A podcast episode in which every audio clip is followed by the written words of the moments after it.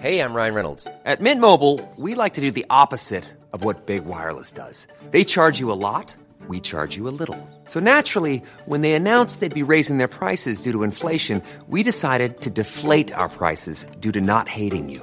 That's right. We're cutting the price of Mint Unlimited from $30 a month to just $15 a month. Give it a try at mintmobile.com slash switch. $45 upfront for three months plus taxes and fees. Promo rate for new customers for limited time. Unlimited more than 40 gigabytes per month. Slows. Full terms at mintmobile.com. Hi, this is Ryan Fraser. This is Troy Deeney. This is Gus Poyet. This is Don Hutchison. This is Jurgen Klopp, and you're listening to the big interview with Graham Hunter. Thank you, Jurgen. I travel to all these interviews from Barcelona, and our socios, our beloved members, keep us on the road. This independent podcast wouldn't happen without them. Please go to patreon.com forward slash Graham Hunter right now to join us, to become a socio, and to get every interview we produce without adverts and before it goes out on the main feed, plus lots of bonus content, including the chance to put questions to our guests and to me via the monthly Q&A. You will also get bonus content every month, including the audio versions of my regular columns for ESPN. So do please go to patreon.com forward slash Graham Hunter and join the club and get your family and friends to do so. Maybe even strangers in the street. Love you.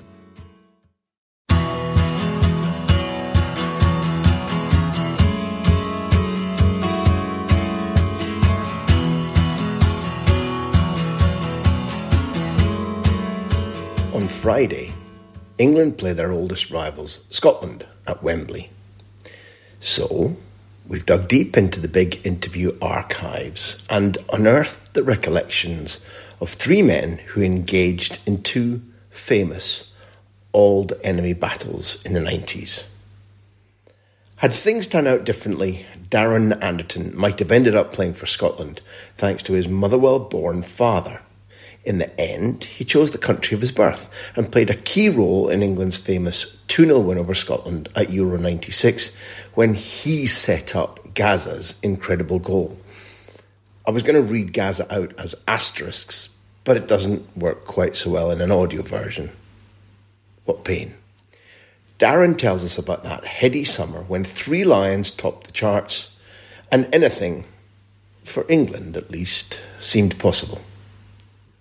From Scotland's perspective, we first hear from the mighty Gary McAllister, who featured in that match's pivotal moment.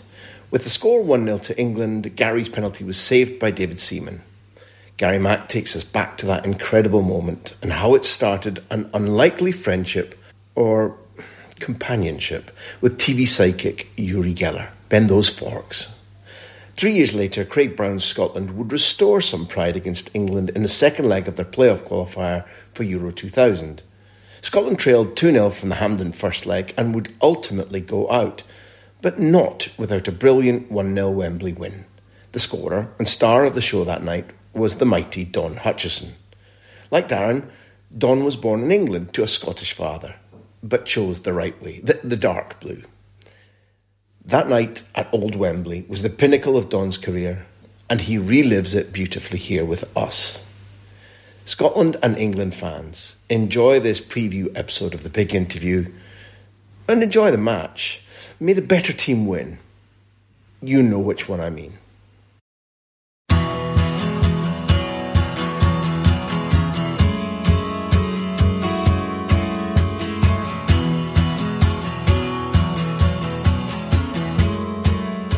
I know that you've got a past that we're going to have to speak about that wears a different colour shirt, but are you available for the qualifying campaign and indeed for the Euro Championships this summer? And, and what's your mental disposition to the country of the country of your heritage? Well, yes, I would love to be available for that. Uh, job, job done. Um, I, I, I always did think if if I ended up playing for Scotland, I might have got a few more caps. To be fair, 130s odd it would have been absolutely sure. And we'd have loved you. We'd have loved you so much. I, I have to start and pay tribute to somebody who's been who was just gigantic through your, your life and your career, and who patently was a man of character and and good brain, and to whom you owe a lot. Your dad was born in Motherwell. Not everybody listening to this is, is going to know where that is, but it was a traditional blue collar steel town a real working town where where men of and women of character came from.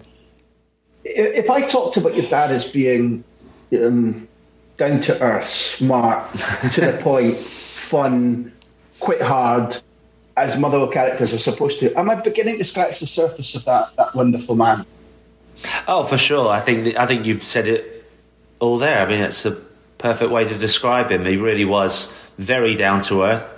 Um, kept things real, which was, of course, was very good for me uh, as I embarked on a, a, career which, you know, lots of highs and lows. So it keeps you very grounded, especially in my early years when it felt like my career was just a, an upward curve of, many, many, many positives. But he was always there to have a little bit of a giggle and a joke about things and, and keep my feet on the ground. And um, you know, he was a he was my best friend. Um, very honest.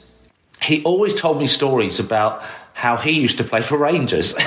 and he'd make up these stories, and, and I would go on um, journeys with him to Scotland when he did his removals, and it would be like uh, you know overnight stays. And I just obviously I just loved it, and it was him and his workman, his pal John, and my dad would just tell these stories, uh, and I believe them. I believe them all. That my dad was this footballer that played for Rangers. Now he scored these goals, and he did this, and he did that. And of course, uh, once I started getting to 10, 11, I'm playing in football in the garden. I realised just how useless my dad was.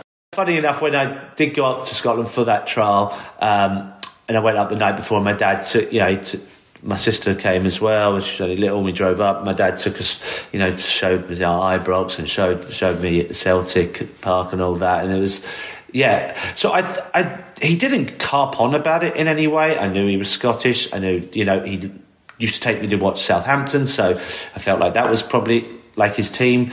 Um, but I knew that these stories and everything else that he has, a, you know, a strong bond with where he was from in Scotland. So what I was so appreciative, like hopefully you can tell, about what he had done for me, not just to become a footballer and have a chance of being one, but to the way that I grew up, and you know, I was very spoiled to go that way because uh, you know, broken families can be really tough for kids. So when the opportunity came, that Graham Paddon said, "Look, you know, Scotland, you know, they've been on the phone. There's some trial. They want you to go." And, I was like, "Oh yeah," and, and for that reason solely I mean, in hindsight, I'm glad that it didn't work out. Of course, I didn't have to make that decision, but the sole reason I felt like I was doing it was a, a thank you to him for what he had done for me.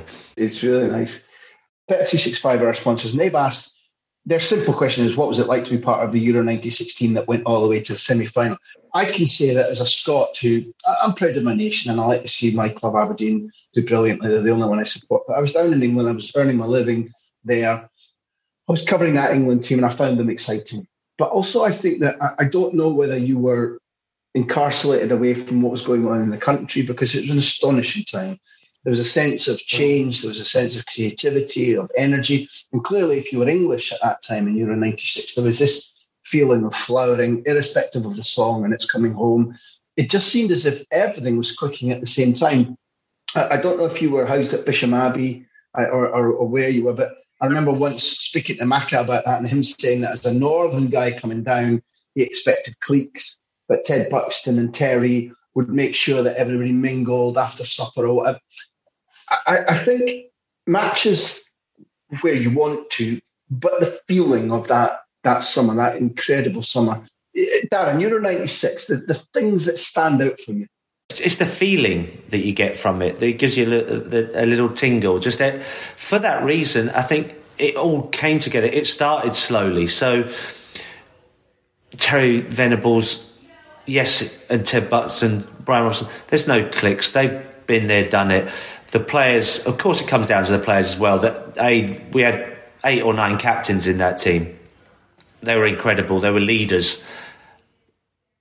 You know, there was no definitely no clicks everyone knew that they were top top players, but also that it was a team, and that comes down to Terry Venables making sure that happens, giving you your, your night out, even if it you know it didn't work out as it should.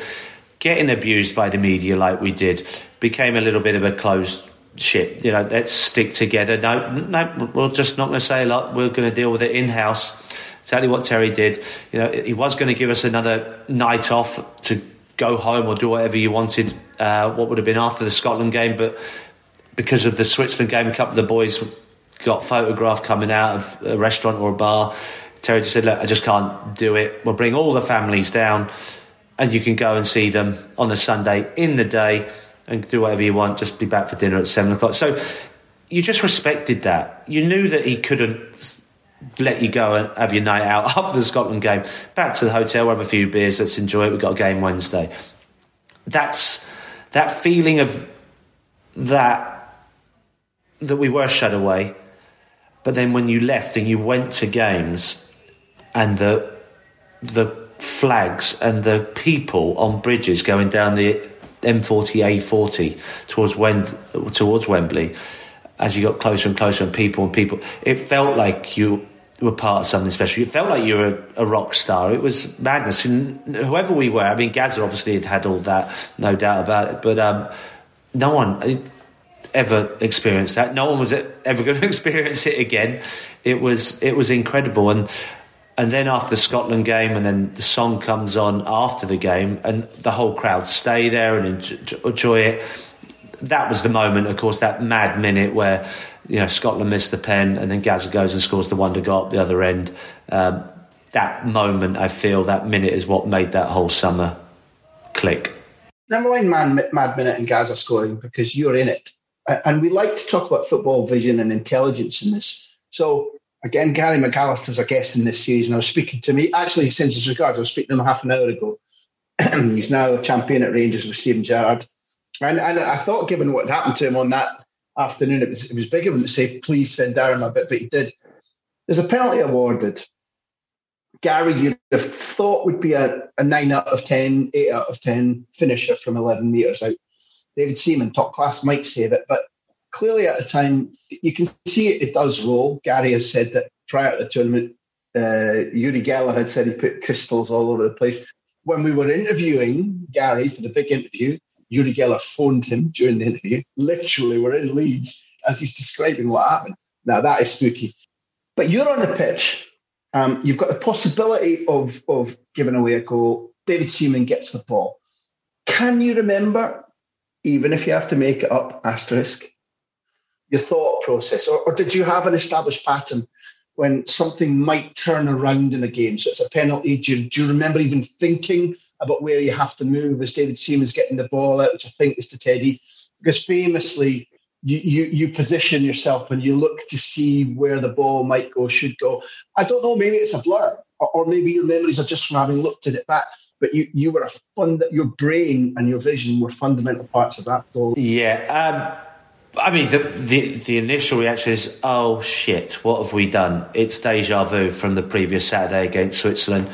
I mean, we definitely played a bit better against Scotland up to that point, but it was a similar thing. You know, we started, we got the goal, then Switzerland came back into the game. So you, you're straight away thinking, oh no, we, we've blown it here. We're in big, big trouble.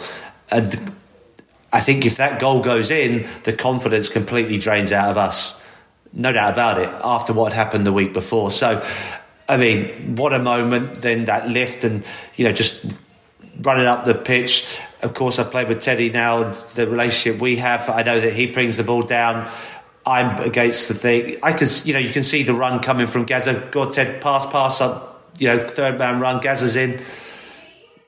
You know, it, it's there. You can see it all happening in front of you. So as the ball comes to me it's a, it's a pretty simple ball, you know, played into his path, and then you just think. I mean, I thought he was going to hit it, you know, with his left foot myself, but when he it became slow motion, there's no doubt about it. Um, it's like, oh wow, this is gonna, this is this is the one. And of course, when you're involved in a goal as well, as well, that you even get that extra little bit of a buzz and you know, I always enjoyed being part of setting up goals and that sort of thing, which, which, of course, when it's a great goal like that, it's it's even even better in a game like that um, against Scotland with the, what we've already spoke about about my dad and everything. So um, when it went in, the, and then the celebration, which just summed it up, was just incredible. That feeling is one of the best feelings I've ever had because the pressure was so intense, and the rea- the the feeling really was, shit, we're in big big trouble here. You know, Scotland started to come into the game. You know, they they they were looking strong. So that moment is is everything to us and shows you what football's all about. It's all about little moments. You could played great, and of course against Holland, everything we did went right. But um, that's that moment. That is exactly what was going through my mind. Do you think if Gazza, uh, this is supposition, do you think if Gazza's not playing in Scotland, then he doesn't choose the impish thing? Because I've always felt because he'd been astonishing in Scotland. He'd been genuinely, and he'd begun to enjoy himself so much, and he felt king of the walk.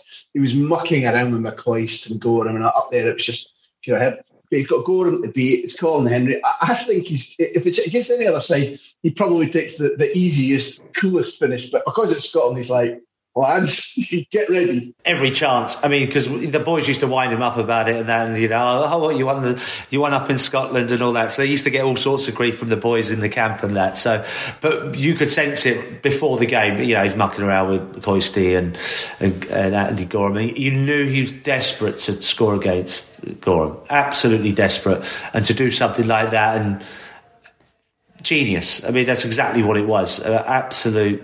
That's you know the first game he hadn't played great. He got all the stick because he was the main man for the dentist chair out in Hong Kong and all that. And he, he, he didn't say anything, he didn't retaliate, he just got on with his football and did what you should do. You answer on the pitch. And it, you know, the perfect story for Gazza to score against Scotland.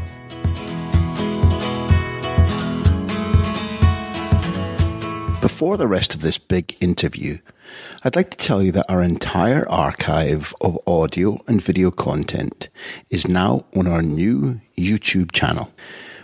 We've begun filming all of our interviews, and there are already loads of clips with guests, including Rio Ferdinand, Conor Coady, Brendan Rodgers, and Jamie Carragher, plus full interviews for you to watch and to share. Please do share with friends.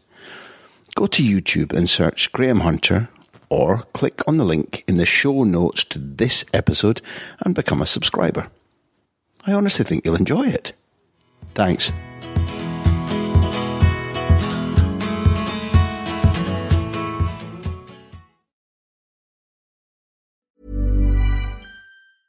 Ryan Reynolds here from Mint Mobile. With the price of just about everything going up during inflation, we thought we'd bring our prices down. So to help us, we brought in a reverse auctioneer, which is apparently a thing. Mint Mobile unlimited premium wireless. Ready to get 30, 30, bit to get 30, bit to get 20, 20, 20, bit to get 20, 20, bit to get 15, 15, 15, 15 just 15 bucks a month. So, Give it a try at mintmobile.com slash switch. $45 upfront for three months plus taxes and fees. Promo for new customers for limited time. Unlimited more than 40 gigabytes per month. Slows. Full terms at mintmobile.com. Even when we're on a budget, we still deserve nice things. Quince is a place to scoop up stunning high-end goods for 50 to 80% less than similar brands. They have buttery soft cashmere sweaters starting at $50, luxurious Italian leather bags, and so much more. Plus, Quince only works with factories that use safe, ethical, and responsible manufacturing. Get the high-end goods you'll love without the high price tag with Quince. Go to quince.com slash style for free shipping and 365-day returns. small details are big surfaces. Tight corners or odd shapes. Flat, rounded, textured, or tall.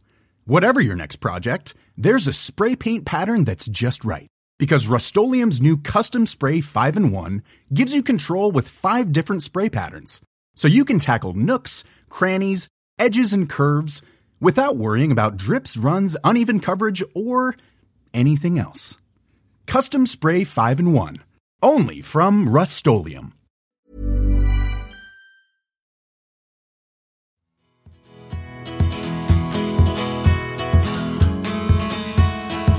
last few episodes, we've talked a lot about penalties, and I don't mean Wembley.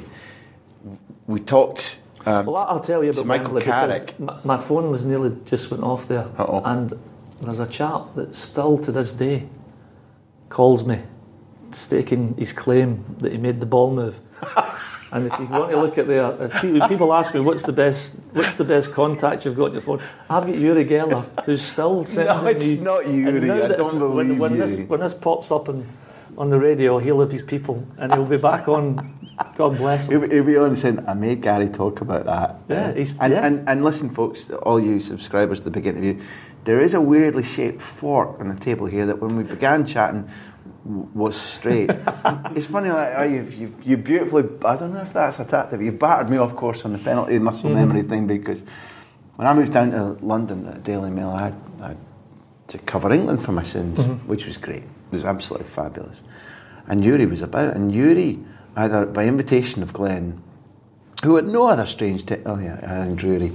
Um, Yuri was planting crystals in four corners of the 1998 stadia to make sure that England couldn't lose. And when they beat Morocco or Tunisia, Tunisia in the first game in Marseille, where Glenn puts David Beckham on the bench, um, Yuri claimed the credit, saying Oh. like, they, they couldn't score because I had to.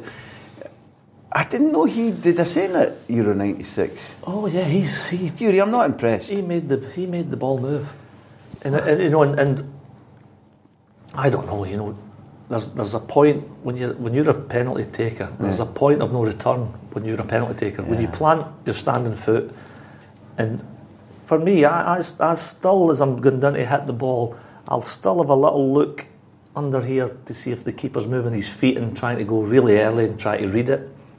But then when you're upon the ball, you, you, you know. So when I see the ball moving, mm-hmm. half a ball, mm-hmm. y- you can imagine there's a million things in a millisecond. I'm thinking, if I stop, I'll fall over the wall. I'm at Wembley. I'm playing. I'm captain. Please God, country. let's not so do that. that's right. So, so there's that. I, I think. Well, I'll try and just run over it, and if I glance it, I've took it. Yeah, yeah. So I'm thinking this, this is all going through me. So, so the decision is just to to blast it. Seaman makes a save. It's on the way. target. Seaman has to make a save. And they go up and Gazza scores the wonder goal. But when you talk about, um, yeah, thanks, guys.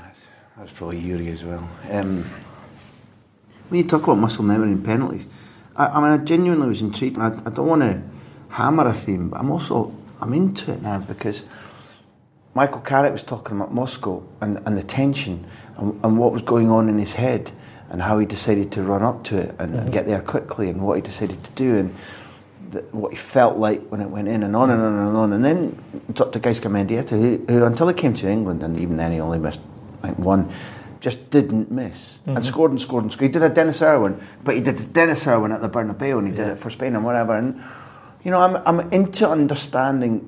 I- I've always disagreed with people who say, particularly coaches, say, well, it, it doesn't matter how much you practice. The tension is a, okay, the tension and the crowd changes things. But it does matter how much you practice. Absolutely. Because if you're worried about your technique and then there's the pressure on top of it, there's a bigger chance you're going to miss. Because I, I'm, I'm, I totally agree, and, that, and that that goes with free kicks. It goes with you know I would I would put the same in the same bracket and you know come come the last minute and the ball breaks nicely to you in your centre. You see the centre forward at the corner of your eye. If you've hit two or three hundred balls across a training field, diagonals, that last minute and it comes, it lands, and you just drop it there. That's because you've practiced. You don't. This, you know that's just no natural. That's something that you've actually put yourself in. And because you know the pressure's on, but you know you can hit it, so you're hmm. confident you can just go boom. I think it's one less thing you're thinking about too. Hmm. Particularly in that It's a- a you're talking about when there's somebody you're aiming at rather than aiming at a net. Mm-hmm. You can look at, um, you can think, you can start to think about where's the wind, what's the drift, does this keeper like to come for it? Is, is, is Lee somebody who goes front post or back post? Even whatever There's filters loads, of, your mind. loads of stuff. You're not thinking about your I- foot you know, in the I- I, I, and I'm, I'm, this is this is something again that I just that, that me and over you know the years of playing football and, and playing golf. You know, hitting a one iron into the wind is a different trajectory. You know, if you're playing into the wind in a football patch, you're going to have to hit it differently. If you set it up, it'll just balloon. So there's, there's that sort of punch drive, Mm-hmm. which you would, it's like an old Scottish shot on a links On a links golf course, yeah, yeah. So it's there's there's so many little things that go through your mind, and, and again, you're getting little bits of visualisation of seeing it, seeing the pass, and seeing how it, how you want to hit it. There's loads of things going in your mind. My my penalty kick taking technique was I copied Glenn Hoddle. I sort of bent my run up, so I would go away and, and arrive at the ball at an angle, and, and I favoured high up into the keeper's left. That would be my stop penalty. So I'd open my Right body foot up to your right to the keeper's yeah, left. Keeper's left. But then if the keeper went when early I would just simply wrap my foot round it and go low into the other corner. Did you ever loft it? Did you ever Panenka it? Never did that. Never. That takes a bit. I remember that when, when I was growing up watching all this, after Panenka did it, which we, the whole world went mad, particularly because they beat Mm. Germany, which I was just in cartwheels on. It was years and years and years till people started trying it. I don't know if I could do it. I don't know if I could ever do it. Just the consequences to your teammates if you Yeah. if you miss. It seems worse if you miss that one, does it? Oh, absolutely.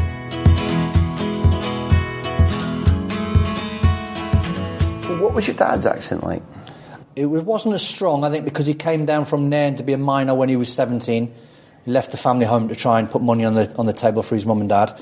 Um, so by the time I was growing up, he, he, he obviously he, he had it, but it wasn't as strong.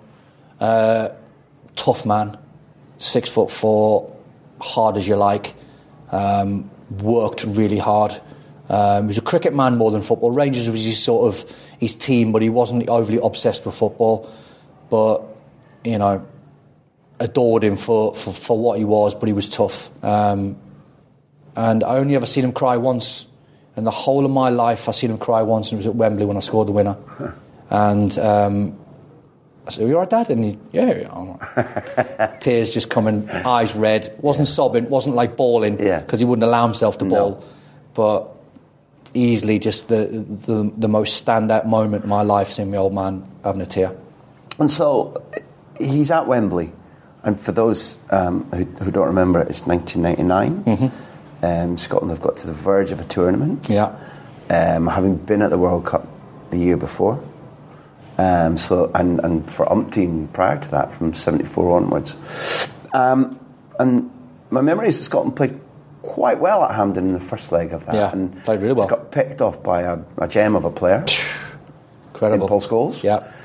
But um, before you even talk, to, talk about your dad being at Wembley, what was the what, what was the challenge to you about going down to Wembley? You'd, you'd always considered, Yeah. apart from who you played for, you'd always considered Always. yourself Scottish. Always. All my pictures of, of being a kid's in the Scotland strip. Um, got a lovely picture of me and my dad were at Butlins, and he's standing there with a big, as we mentioned, Graham Souness, big sort of handlebar moustache. And I'm sitting there with my blue Scotland top on and I, I, I never wanted to play for anyone else. So when you're heading down to Wembley, there's a lot riding on it that's beyond the professional, that's beyond the bonuses, that's beyond qualifying for the European Championship. There's a, there's a national pride Mm. Yeah. fired in you uh, since a child. Um, was it always the case that your dad went? Um, at what point when you arrive at a game like that Wembley one, where you just cut off and think you, you forget that your family or your friends are there and watching? What- Yeah, no, foot, footballers are very. Um, once you get your tickets and you know who the, who you're leaving them for, is the process is quite simple. Before the game, four t- four tickets. Douglas Hutchison's picking them up, left by Don Hutchison, put them in an envelope, give him to the secretary. Forgot straight away who's coming. That's it. The, some of the most stressful thing for footballers, and even modern day footballers, I would agree, is sorting out tickets, um, who's coming, family, friends, where they're sitting. Are they in the Are they in the seats? Okay. Have they got lounge tickets for before and after? And once you get that all, all that, that migraine off your head, mm. and that's dealt with, mm. because that's just an annoyance for footballers, mm. having these little things to deal with. Apart from in your little selfish bubble, the game's the most important thing, which will always be. But make sure they're taken care of. Once the tickets are picked up, done. Was it one of the best performances of your career that night at Wembley? Goal aside, Hmm. You, you played really. It, it, it, looking back at the footage, Scotland as a team, with you at the linchpin, was using the ball well. Yeah. Very organised, very confident. A step on, never mind the scoreline from the Saturday as well. Just Wembley, so what? Yeah. Premier League players, so what? It, Yeah. it looks like it felt. It, it felt like I've always enjoyed um, being in the Lions' Den. You know, whether playing for Sunderland against Newcastle at St James's Park, scoring a goal, which I'm a Newcastle fan. Um, having played for Everton and Liverpool in Merseyside derbies for both sides, being born in England, playing for Scotland, I've never done anything the conventional way. it's always been against the grain. Um, but secretly, that's, that's, that used to fire me up.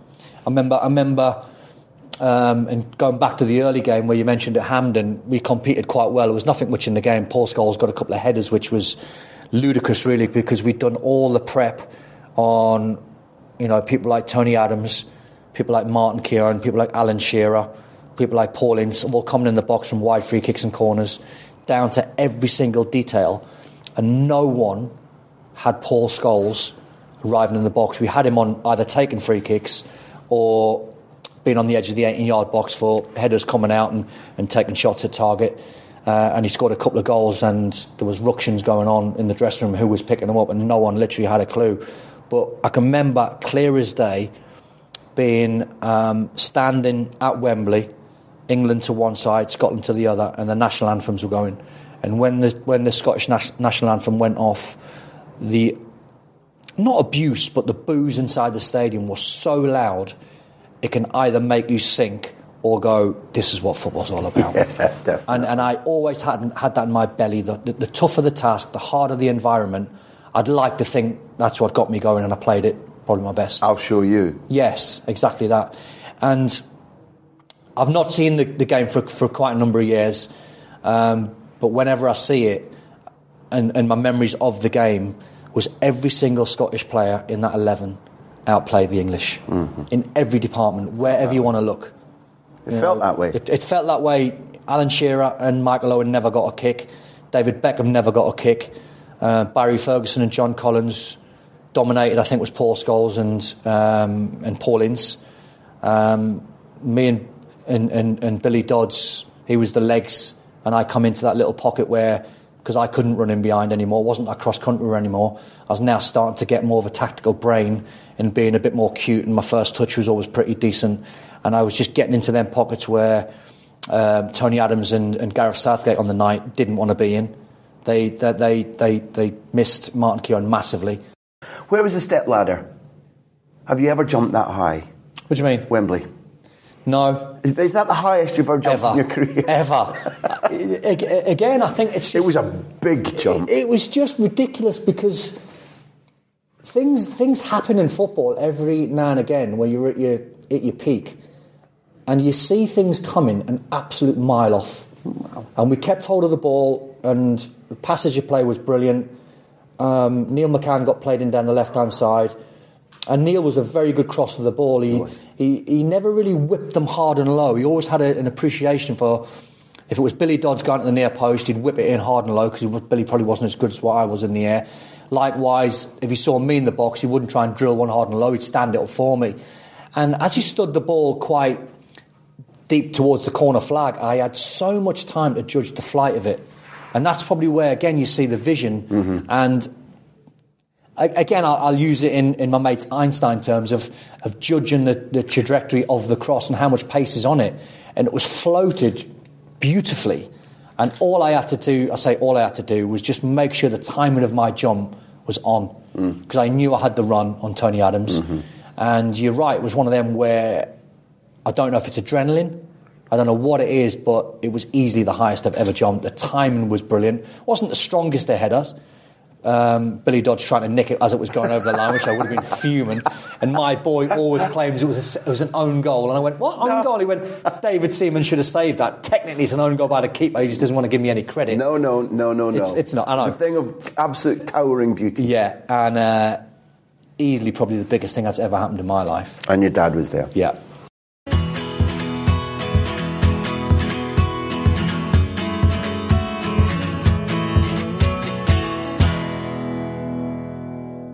Thank you for listening to the big interview. It's produced by me, which sounds egotistical, but it's also true. Graham Hunter. And Backpage. Our music is by Beer Jacket, who else? Editing by Charlie McGarry. Thank you to our hosts at ACAST and our loyal sponsors at Bet365. We're also supported by our socios. Find out how to become a socio, how to support us at patreon.com forward slash Graham Hunter. Here endeth the lesson.